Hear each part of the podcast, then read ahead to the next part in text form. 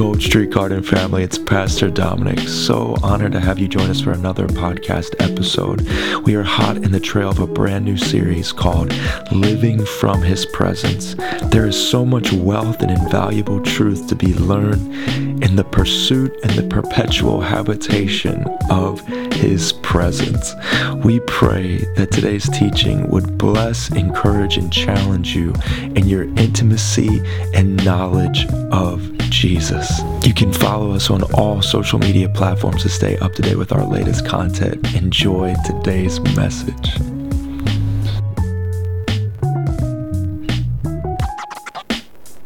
Happy delay there. So what I want to do tonight is we're going to go over one main passage, but I want to read this right before we do it because it'll go right into where we're at. We've been talking about living from His presence, and tonight, uh, is going to be the same thread, but uh, it's going to be so freeing tonight. How many people want to be more free? I, so, tonight is going to be just one of those nights where I, I really believe people are just going to f- levitate and float out the door. We're just—it's going to be one of those nights. We're just, just, just go with His glory, understand the majestic gospel. And in James chapter one. You don't have to turn there because I'm going to get you somewhere else, but if you would like to, you can. If you're taking notes, I'm going to just read the first two verses of James chapter one. James, a bondservant of God and of the Lord Jesus Christ, to the twelve tribes which are scattered abroad. Everyone say, scattered abroad. So James is speaking to the Israel, all the tribes of Israel. He's speaking to them, but they're all scattered, okay? Now, why would they be scattered? Maybe it's because all their friends' heads are getting cut off. I know that that kid, you've, wow, you went there so quick, Pastor. Maybe it's because their friends are getting crucified upside down. Why, why are they scattered? Because things aren't peachy. They're scattered abroad. So James writes this book as a letter of encouragement because he sees that Christians are getting very tired. They're, they're hiding. They're getting, and I, I want you to know that we have to steward the freedom we have right now. Say amen to that. You, You need to steward the freedom that we do have to preach the gospel right now, because there's going to come a time that it's not going to be, some of us, and I, please don't take this as condemnation, but you, you need to wake up. Sometimes we are concerned about telling somebody if God loves them just because we're concerned about what they think. What happens when the persecution level is you can't even talk about Jesus or you die? Do you see the difference? How the enemy tries to get us at a place that persecution, we have not experienced persecution on a certain way. And you're like, I thought you said tonight was going to be a freeing message. What is going on? Like, you know, you're saying, but go with me here. Scattered abroad. And this is what James says right after, after that. He doesn't give a hoorah, like, it's all okay. This was all, you know, he says this, my brethren. Remember we talked about this a few weeks. Count it all joy. Everybody say that out loud. Count it all joy. What are you talking about? Count it all joy. People are being martyred right now. Things are crazy. We are all over the place. Count it all joy. And it says, when you fall into various trials. Did you, does, has anybody ever just said, Lord, give me some trials, you know, like, uh, sign me up, right? It does. It doesn't say, what does it say? When you fall into various trials. Trials are promised, but it's not something you sign up for. It's something you fall into. You're, you're, you're, you're going about the Christian walk. You're loving Jesus. I know there's Jesus lovers in this place. In fact, I love worshiping with you all every week and every time we get a chance to, because I know that people in this room love Jesus so much, and it's such an honor to have a community like that because it's rare. In fact, I saw somebody post something the other day, and he said, I, it was a friend of mine that I haven't talked to in years from Maryland, is having a hard time just kind of like finding a community of people that just are sold out for Jesus. I told him about the River Baltimore, but it's still just the fact that they, when you find a community of people that love Jesus, that are going after with everything, and that you actually have friends there and community, like you can, you got to hold on to that with everything. Do you hear me? You got to hold on to it with everything because it's rare. It's actually rare. You would think it's not because there's churches everywhere, but I think we would all agree that there, there's you have. We have to understand that there's a lens to see what's going on, and there's a language that gets communicated, and it's called intimacy. It's called, it's called just Jesus alone is the message, and not everybody gets it. And when it says you fall into various trials, I want you to know that there's people in this room that sometimes you get taught or you have heard things about the gospel, that the gospel is just to make everything in your life better. No, the gospel is learning He is everything. It's different. Because Paul proves that in a jail cell, we've talked about this, he proves in a jail cell that he's rejoicing in the Lord because his joy and his life, the source of life, is not dictated by a situation or location. He has found the well of life, that he has learned to host life so he doesn't have to look for it in the natural. When people, when you get to a place that you're wondering, well, why hasn't God come through, or why hasn't this, you, you're forgetting that you host Him on the inside. That we have to get this in our hearts. So when you fall into various trials, you have to understand that you have to be prepared. Did you, I, I just want to be real with you all. You will all have a family member or a friend, and you've already experienced that, has gone on to glory, or maybe they didn't know the Lord. Like, we got to be real. Has, any, has everybody been to a funeral before of somebody you know?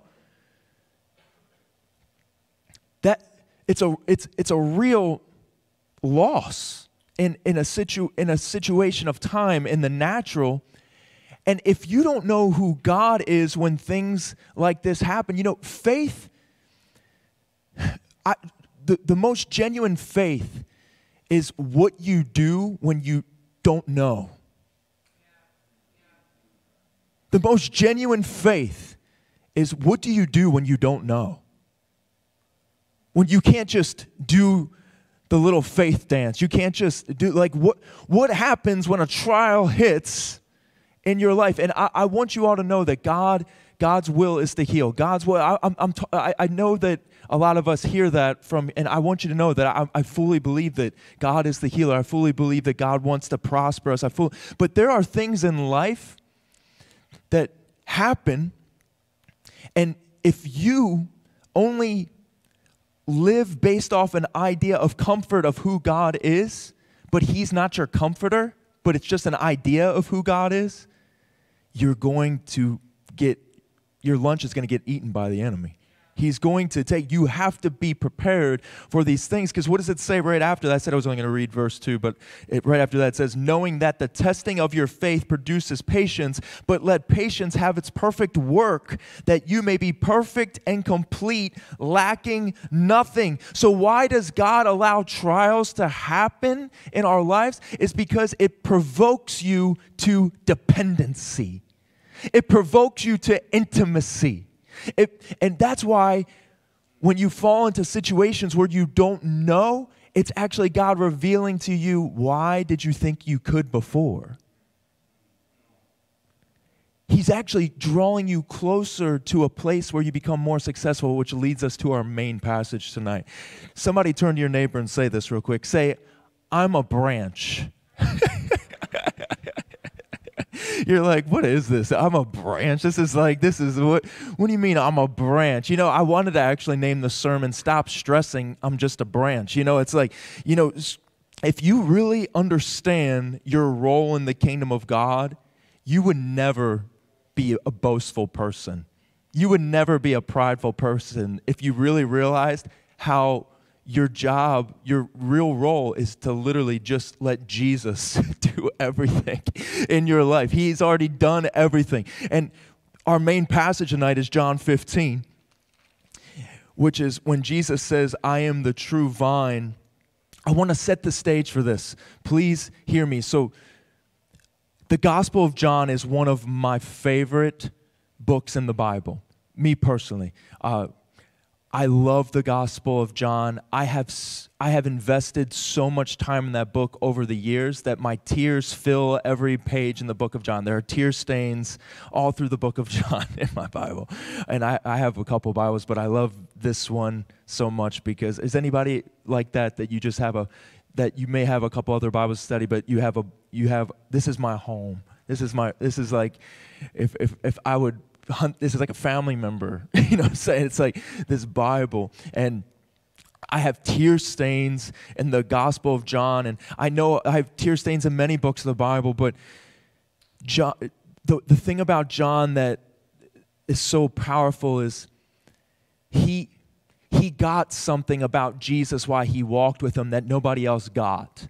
He, he was the disciple whom Jesus loved, and his gospel account, he spends a large amount of his content just articulating the conversations and teachings that Jesus had. A lot of the other Gospels talk about the miracle accounts. They'll document genealogies and things, but a large amount of the Gospel of John is conversations and teachings, private teachings to the disciples that none of the other Gospels cover. You know, so when you read the Gospel of John, you're actually reading a lover of Jesus who has an ear that won't miss a single word he says. You have somebody that's acutely listening, hanging on every word Jesus says like it is the treasure of his world. And so when you read the Gospel of John, particularly The, thirteen, the ch chapter thirteen through seventeen is all within a week time, within a few moments. That's, you know, there's, there's twenty-one chapters in the Gospel of John, and he took, he took five chapters that are just in a short amount of time to just talk about everything Jesus communicated and said as he's coming up to the cross. And in John thirteen, it's when he washes the disciples' feet. And he shows them humility. It's at the Last Supper.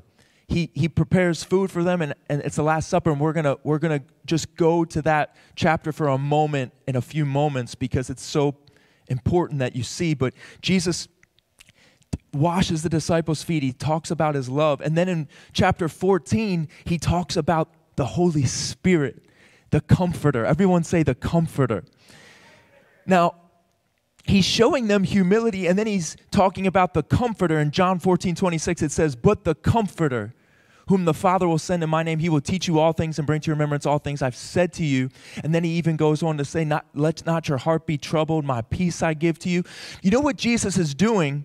Do you know the disciples for three and a half years, because this is coming to the end of Jesus' earthly campaign. For three and a half years, these boys have been invincible. You know what I'm saying? They've been walking around with Jesus, okay? Could you imagine walking around with Jesus in the flesh every day, watching him walk on water, turn bread and fish into the bonefish grill? No problem. Just a couple, like, it, I mean, doing Michael Jackson moonwalks on the water. You know, we're talking like he, the, the disciples felt untouchable, invincible. They felt like, let's just be real. This is like a, an, a perpetual season of fruit and favor.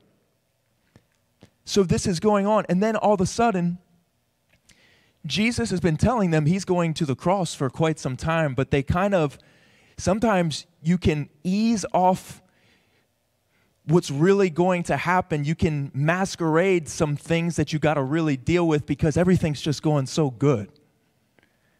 And you know, Jesus starts saying to them, he starts washing their feet and saying, you know, you need to love like I have loved. You need to serve like I've served. Because what does he start? He's starting to prep them because he's about to vamoose. He's about to leave. And not in a regular way. This is going to be graphic for these guys. Could you imagine somebody you walked with for three and a half years in the flesh, that's your best friend, that has taught you, it's been your mentor, getting his flesh torn from his body? Do you think that's a little graphic? Does that seem like Sunday school church? That's graphic stuff. And Jesus is saying, I'm going to send a comforter that your situation's about to get really, really uncomfortable.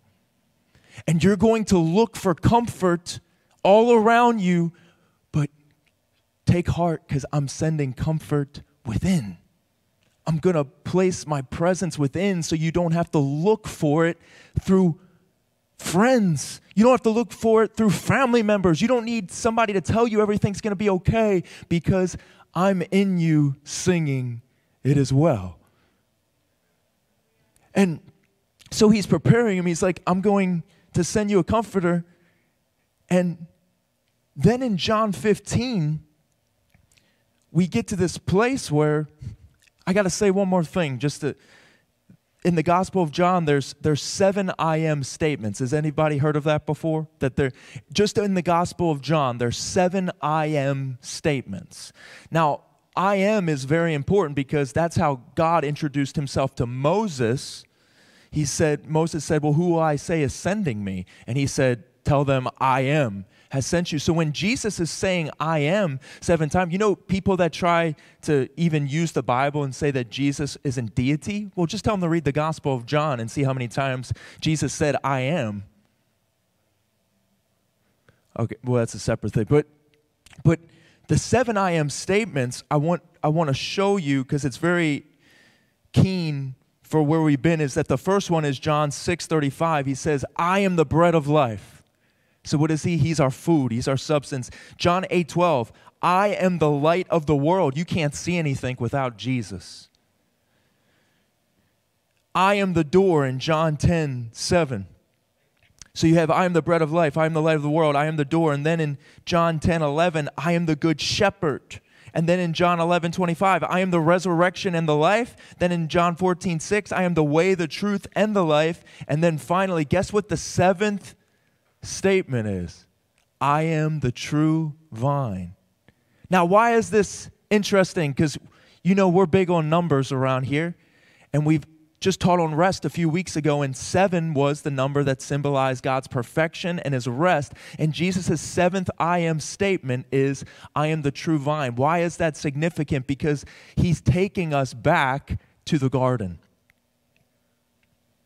I am the true vine. I am the tree of life. I, and he, he addresses this so quickly that I want you, when we're reading this passage of Scripture tonight, I want you to start reading your Bible like I'm going to talk about it. Is that okay?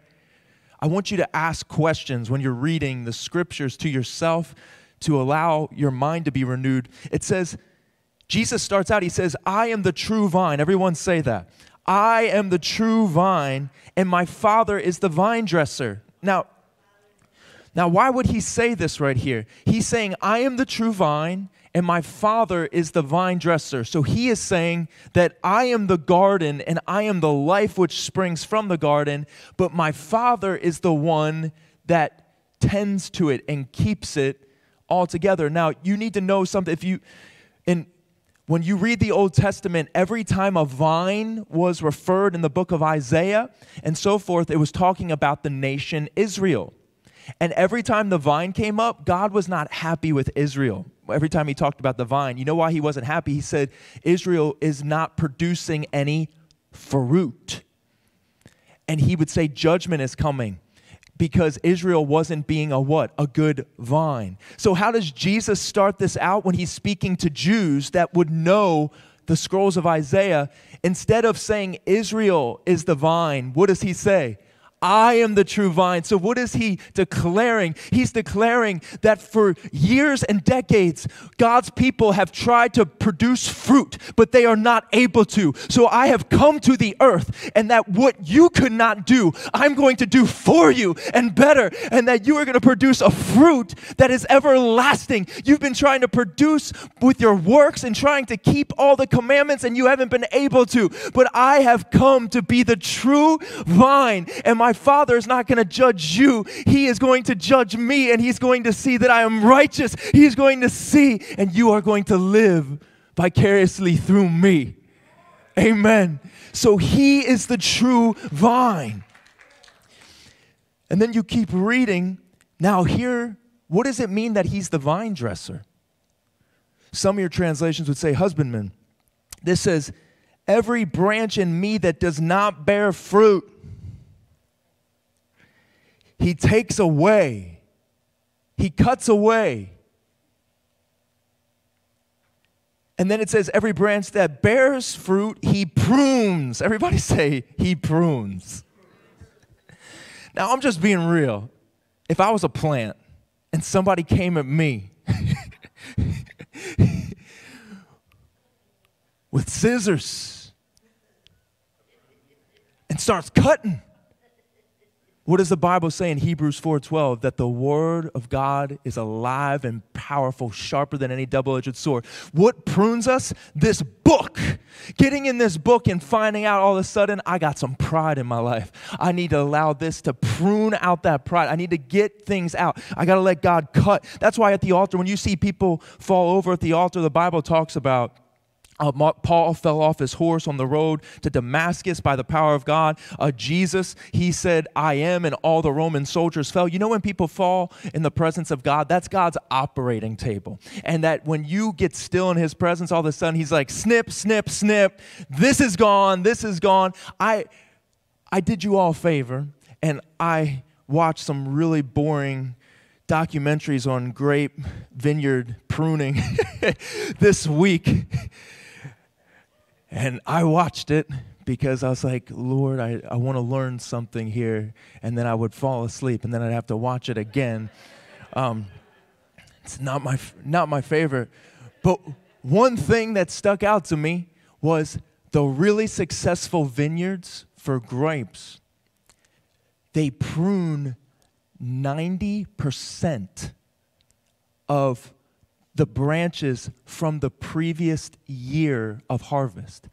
So just think about this. What did the Bible just say? Does, it says he, what are the two things God does? He removes the branches that don't produce fruit, okay, number one. And then the second one, he prunes the branches that are producing fruit so they can produce more. So if you're producing fruit, get ready to get pruned. You're like, I didn't sign up for this. I thought that it's all just great all the time, and that and that all this is good, and that we just keep saying I'm blessed and highly favored, and we don't have to go through a trial or a tribulation, and we just rebuke it and just act like it's the devil, and we just shout about no. that that he prunes those that produce fruit. You know why? Because what happens is a bunch of clutter gets in, and with grape vineyards specifically, they actually have to tie the, the branches down to a standard, because if they just want, run around whimsically and grow whimsically, it actually ruins the harvest. That it needs structure. It needs to be tied down. Did you know some of you, this is why God's word, it's a, it's an anchor for you. It gets you tied down, and then it helps you to produce fruit. Some people are like, I don't need, I don't need to do this. I don't need to do the book. I got this. I got that. No, you need God's word to tie you down, and then you need it to snip out the things that don't belong. Now, with this being said, he goes on to say this right after this. You are already clean because of the word which I have spoken to you. Now, doesn't this almost seem we? I, you know how I told you I love John? I love the Gospel of John. As much as I love the Gospel of John is as much as it confuses the heck out of me sometimes. And I, the reason I, I, I'm so candid with that take is because John is always talking on another spiritual level. Um, have you, if you've ever read the book of Revelation, you're just like, what, what is going on? Like, this is just madness. Uh, but he was so intimate with the Lord that he would see things, hear things that nobody else could, and he was documenting and writing. And even when you read the Gospel of John, sometimes he's speaking on a level that you need the Spirit of God to be able to read the Gospel of John effectively. In fact, if you don't know this, the Gospel of Mark is one of the best places to start if you just got, gave your life to the Lord, because the Gospel of Mark was actually written to unbelievers on purpose. It, it actually helps break things down for new believers. But the Gospel of John is actually like, it's it's it's super deep, and a lot of people love it, but it doesn't make a lot of sense. It makes faith. And when he says you are already clean because of the word which I've spoken to you, the word clean and the word prune are very similar in the Greek. You know why? Because if you are pruning something, what are you really doing? You're cleaning it up, right? But it seems really weird that he would say this, and this is why I want you to go over to John thirteen real quick. We're going to pivot real quick. Because what did Jesus say? I'm going to read it one more time in verse three of fifteen. It says, you are already clean because of the word which I've spoken to you. Now, in John chapter thirteen, if you did not know this, Jesus identifies Judas as the betrayer in John thirteen, okay? What did God say? That every branch that does not produce fruit, what? Gets cut away, and every branch that is producing fruit is going to get pruned. So in John thirteen, I'm just going to skip down to verse eight, and Jesus is washing all the disciples' feet, and then he gets to Peter, and Peter says to him, you shall never wash my feet. Doesn't that sound humble? It does, actually, in the world's eyes, because what is Peter saying? I'm not worthy of you washing my feet. Like, don't even come close to my feet, Jesus. Like, have you, we've walked a lot. It's like, this is bad Peter feet going on. You don't, you don't, you don't want to wash these, these bunions. You know, you don't, it's like, you don't, you don't, like, he's like, you don't want to get close. He doesn't want that. And he says this, but then Jesus answered and said to him, if I do not wash you, you have no part with me. Okay? But then, check this out. Simon Peter said to him, Lord, not my feet only, but also my hands and my head. So isn't it awesome how Peter just, he went from, don't touch my feet, to give me a bath, Jesus. I'll take all my clothes off. Do what you got. He's like, he's like, come, Peter. But aren't we all thankful for Peter? Because I think he he reveals He reveals somebody wearing his heart on his sleeve. He says a lot of things we're thinking when we hear Jesus talk in Scripture. I'm going to, when I get to heaven, I'm going to say, Peter, thank you so much for opening your mouth all the time. And just, and thank you, because we learn from it. I'm thankful for Peter's mistakes. I know that sounds crazy, but I, I, I hope that my children and other people are thankful for the mistakes I've learned from, right? That's what the Bible is. It's a book full of a bunch of misfits and failures who decided to never lose their eyes on Jesus. And so check this out. Verse ten, Jesus said to him, he who has bathed needs only to wash his feet, but is completely clean. What does he say? You are clean, but not all of you. Isn't this very similar to what we just, you are clean, but not all of you. This is why when you read the Gospel of John, it's very cryptic almost, that he he's connecting phrases from an event, hoping that you're going to carry it to the next event, because he's outlining who Jesus is as the Son of God.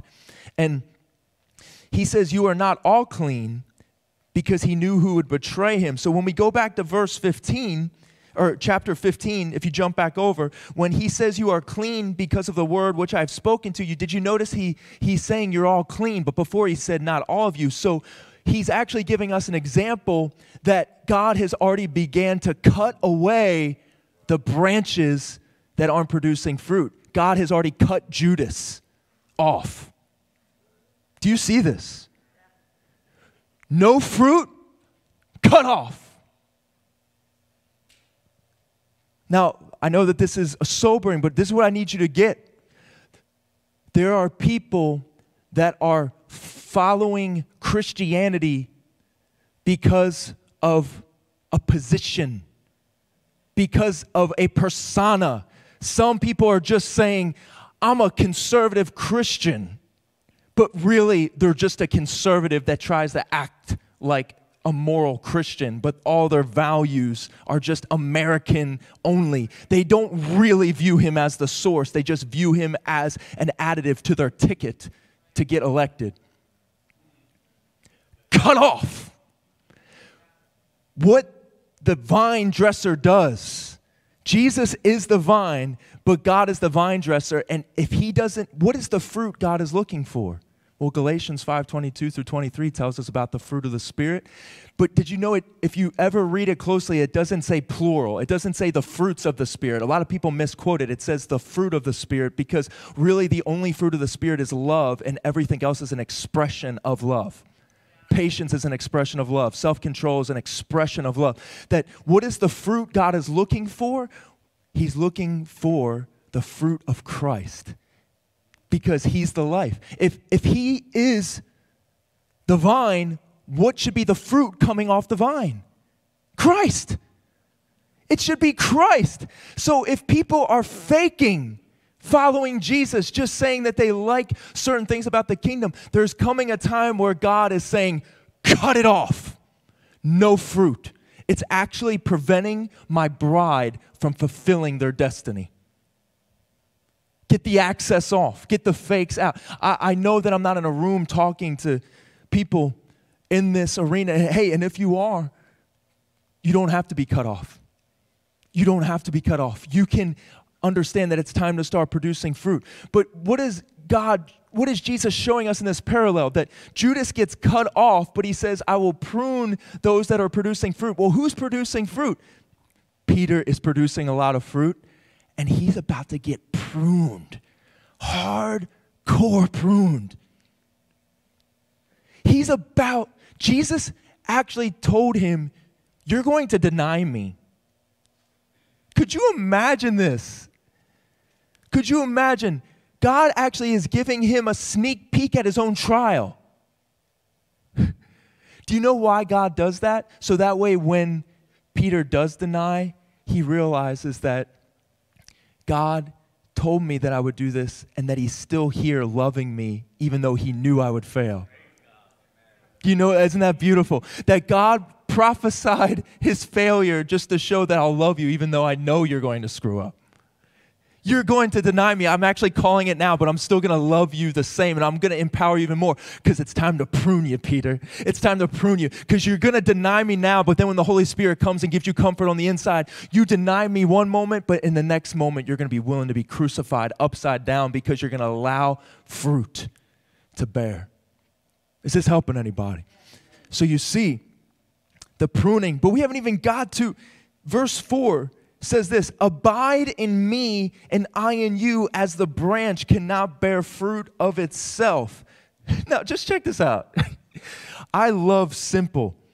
Jesus is so simple here. You know why he's being simple? Because he knows the disciples. We just said this. The disciples are about to see their hero get led to the slaughter. And I didn't bring this detail up before, but when they're in John thirteen, they're in this upper room having the Last Supper. Then John fourteen, they're talking about the Holy Spirit in the Last Supper context. But then in John fifteen, when he starts saying the true vine, they're actually walking to the Garden of Gethsemane.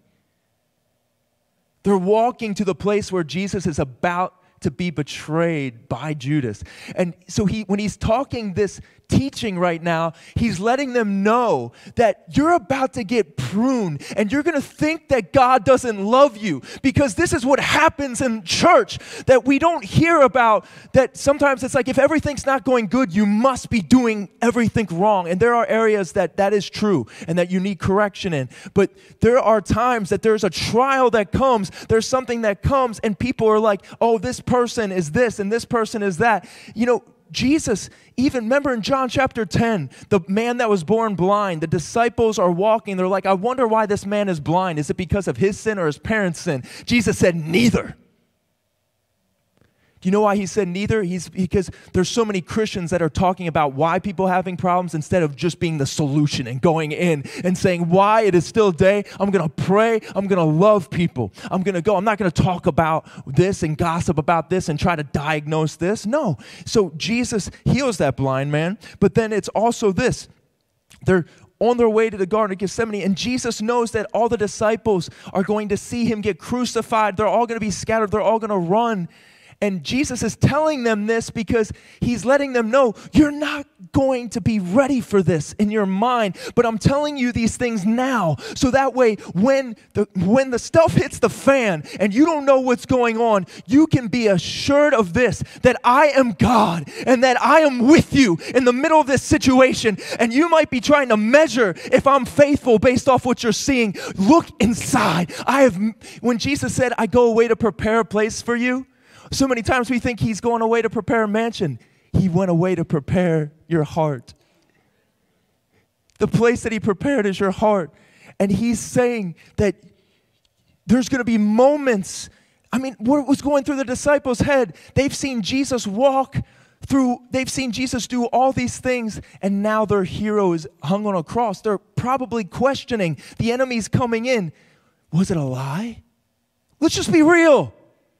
If you walked around with Jesus for three and a half years and saw him do miracles, and then you see him on a cross with his flesh hanging off, are you going to start saying, was this a lie? Was this all made up? But Jesus was preparing them with his words. He said, you are clean, because what is a husband supposed to do for his wife? Wash her with the, the word. Jesus kept speaking the word over his bride, which were the disciples, washing them, cleaning them, getting them ready for this situation, priming them. But this is his example. He says, abide in me and I in you, as the branch cannot bear fruit of itself unless it abides in the vine, neither can you unless you abide in me. You see, I, I was taking a walk today, and I just pulled a, just pulled a branch. And I was, you know, when you think about this branch, you know, this is why you got to watch how the enemy allows people to get so prideful. Because even if all of us in the room came up with our best strategies, we couldn't make this live or produce any fruit. Why? It's not attached. It's not attached to life. There's, there's nothing, like, even if this branch was like, and wanted to try to produce something, it couldn't do it. It just could not do it. And the fact that we're a branch, do you know what our main responsibility is? It's to stay attached. He, he brings the life when we're attached. That's why he says, abide in me. He, he gives an elementary example, because he knows that his boys are about to get challenged to the highest degree. He's like, he's like, guys, I'm going to make this really simple for you. If you're like this, you're dead. Make sure you stay attached. Wow, that's deep. He was making it so simple. And I, I even, even tonight, I'm, I'm just thinking to myself, like, I, I, I don't have to do it just because of where we're at, but I brought duct tape, and I'm just explaining, like, some of us, we attach our, our branch to our, our phones. We try to find our, you, you know how stupid this looks? That here's life. My life is in the phone. Or we even, what, what else looks dumb is if I try to find my life in a person. Just looks weird, and it's pointless. There's no life. No matter how much I put this in her shirt or whatever I try to do, it never produces life. But the thing about Jesus is that the spiritual realm isn't limited to what we see, and that when we attach to him, when we abide in him, we begin to produce life. We produce fruit by abiding in him. And you need to know this, because you're going to come to places in life where the enemy is going to get you to question everything you believe. Some of you have only been with us for a, a few weeks or a few months. There may have not been something in your life that's called, you know, I, there's people that are even probably watching right now, and they know that I'll get on them when I don't see them around because people are going through things. Amen? I know that, that I, I, it's, when I say they're going through things, it's so important that we realize as a body of Christ, when, and, you know, and I, I, when we get around, when somebody's name drops in your heart, you got to pray for that person. You got to remember, what did Jesus say to Peter? He said, Peter, Satan has asked to sift you like wheat, but don't worry, bro. I prayed for you. There are people that the enemy is trying to get you to question everything because of a circumstance right now, or because of a situation, not realizing, just begin to let the Father prune you. Just say, Father, I want to produce more fruit. You know what? I think we should change our prayer life a little bit. We should start saying, God, I know that Jesus is the vine. You're the gardener. Cut away. I want to produce more fruit. I want to produce more fruit. And if you want to produce more fruit, you got to get ready. Because what did I say earlier? A, a grape vineyard, they'll cut away ninety percent of last year. You see, sometimes you may even be running into a place where things are going really well. Everything's increasing all around. And all of a sudden, it just seems like two thousand twenty happens. Something crazy happens. And then all of a sudden, you have to ask yourself, okay, am I attached to the vine or am I attached to my job? Am I attached to the vine or am I attached to these, these things? And I'm all for standing up for the freedoms that we have and all that, but I think you all hear what I'm saying, that there is going to come a time where Christianity is not a luxury in America. It's not a luxury in the world. Do you know how much the enemy hates God's plan? He hates it with everything. And I haven't said this in a while. I was talking to Nate today at the barbershop, and, you know, the, the Antichrist, it's so important that you understand he says Antichrist for a reason. It's not anti-Jesus. It's not anti-Savior, it's anti-Christ. And what does Christ mean? Anointed one. The enemy is against the anointing because the anointing breaks the yoke of every bondage. So the Antichrist spirit, what would he be against? He's against the Holy Ghost gospel with everything, because the whole the, the gospel has the anointing on it, which breaks the yoke of every bondage. So any way he can suppress the message. But guess what? Persecution is pruning, and it actually makes the bride stronger. It allows us to produce more fruit. That the enemy's trying to get us to forfeit our harvest by avoiding the pruning, when it's actually the pruning that produces the harvest. Do you see that? And it's it's placing ourselves here. So then verse five, it says, I am the vine, you are the branches. Everybody say, I'm a branch. He who abides in me and I in him bears much fruit. For without me you can do nothing. I, I this is so liberating. Because how many times, and I, I just want to be real with you, I think we all have fallen victim that, you know, even with church, you know, things can start getting to a place and you're like, oh, wow, this is really working. Something's really working, and you can get confident in a method. You can get confident in a strategy. And you know what God's waiting for? He sees you getting a little confident on that, and he's like, time to prune. And he'll do it with you with your businesses. He'll do it with you in your families, because he doesn't want you producing fruit that doesn't come from the vine. And that's why pruning takes place, because he needs to show you he is the source. And remember the woman at the well in John chapter four? Once again in John, Jesus is sitting on the well. Why is he sitting on the well? He's sitting on her source to challenge her who the real source is. He does this all the time. He'll sit on what you think is your source just to have a conversation with you about who's really your source? Let's have a conversation real quick. Are you relying on this, or is life coming from me? Is it coming from the vine? And then it says, he it does not abide me. He cast out as a branch and is withered. Now this is where it gets a little daunting. And they gather them and throw them into the fire, and they are burned. What are the branches that don't produce fruit? Where do they go? This is serious.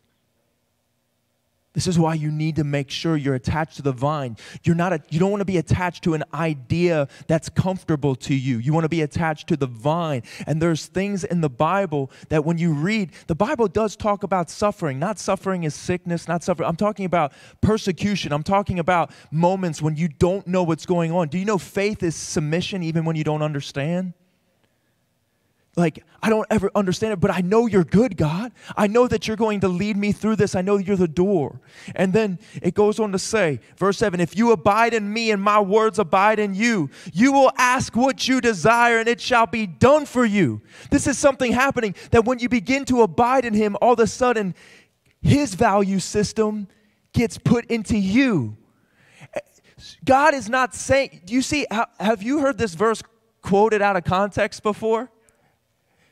Hey, ask God whatever you want and he'll give it to you. It says it right here in John fifteen, seven. Well, actually, you just jumped over a couple pruning verses. Don't detach from the pruning and just think you can get whatever you want. We all know those kind of kids. God's not raising those kind of kids. He's raising an army.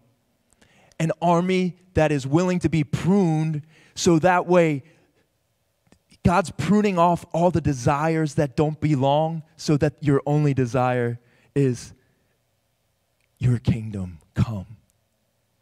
And he'll give it to you because that's his desire. Finally, by this my Father is glorified that you bear much fruit. So you will be my disciples. What did Jesus say that they will know you by? They will know you by your love in John thirteen. So he's saying he wants you to bear much fruit. And I just want to keep reading real quick. As the Father loved me, I also have loved you. Abide in my love. Everyone say, abide in his love. Can you imagine Jesus speaking this to the disciples before he's about to be betrayed? He's like, abide in my love. He's getting ready to go to the Garden of Gethsemane and sweat tears of blood for them, then be taken away and beaten to a pulp. And he's just trying, he's like, please get this. Please remember to love like I loved you. Please remember this. Like he's, he's, I can see him pleading with them, like, remember how I've loved you because I'm not going to be here in the flesh anymore. And he says, if you keep my commandments, you will abide in my love, just as I have kept my Father's commandments and abide in his love. The word of God is so important. These things I've spoken to you that my joy may remain in you and that your joy may be full. God wants to increase your joy, that the more you abide in him, you no longer find joy in the things of this world. You now find joy in his presence. You find joy in him. You've, I don't think there's a lot of us in this room, like when we do outreaches and stuff, like there was a time in my life I'm like, what do you mean go and tell people about, I'm not going to waste my day to go tell people about, I'm going to go party. I'm going to go, what do you mean? But all of a sudden, seeing the twinkle in someone's eye when you tell them about Jesus, when you see a child receive something and you get to tell them about the gospel, it does something to you. Your value system changes because the devil is trying to convince you that your joy is tied to this world.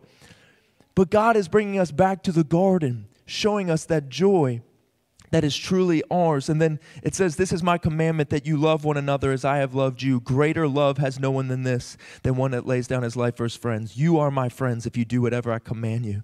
No longer do I call you servants, for a servant does not know what his master is doing, but I have called you friends, for all things that I heard from my Father I have made known to you.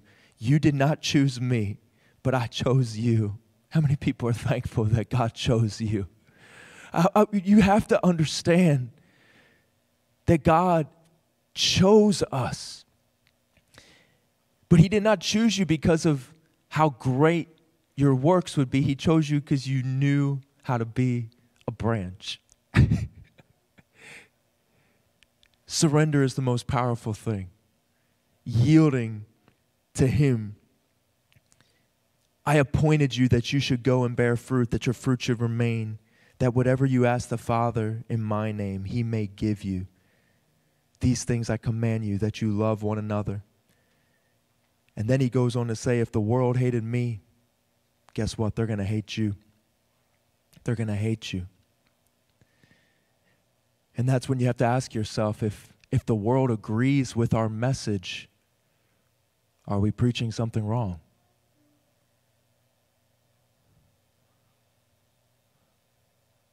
It's it's serious. You know, you, I I I want to actually I want to I hope this is the most sobering moment of the night. I try to say this a lot. I want to make sure with everything that my life is as in line with this book as possible. Because deception is running rampant. Do you hear me, beloved? Do you hear me, saints? Deception is running rampant. We could come into times in the future where you can't gather freely. Not because of a virus or anything. That's just some dumb whatever. You know, all the, I'm, I'm saying there could be a time that it's just you can't do. And, the, and we're going to have to know the Holy Spirit. We're going to have to know this book more than anything. And I want to tell you all this tonight, that you have to know him. You have to know him. And that's our the one thing we talk about more than anything. That nobody has to explain to me who my wife is. I know who she is. I don't need an explanation. I have a revelation.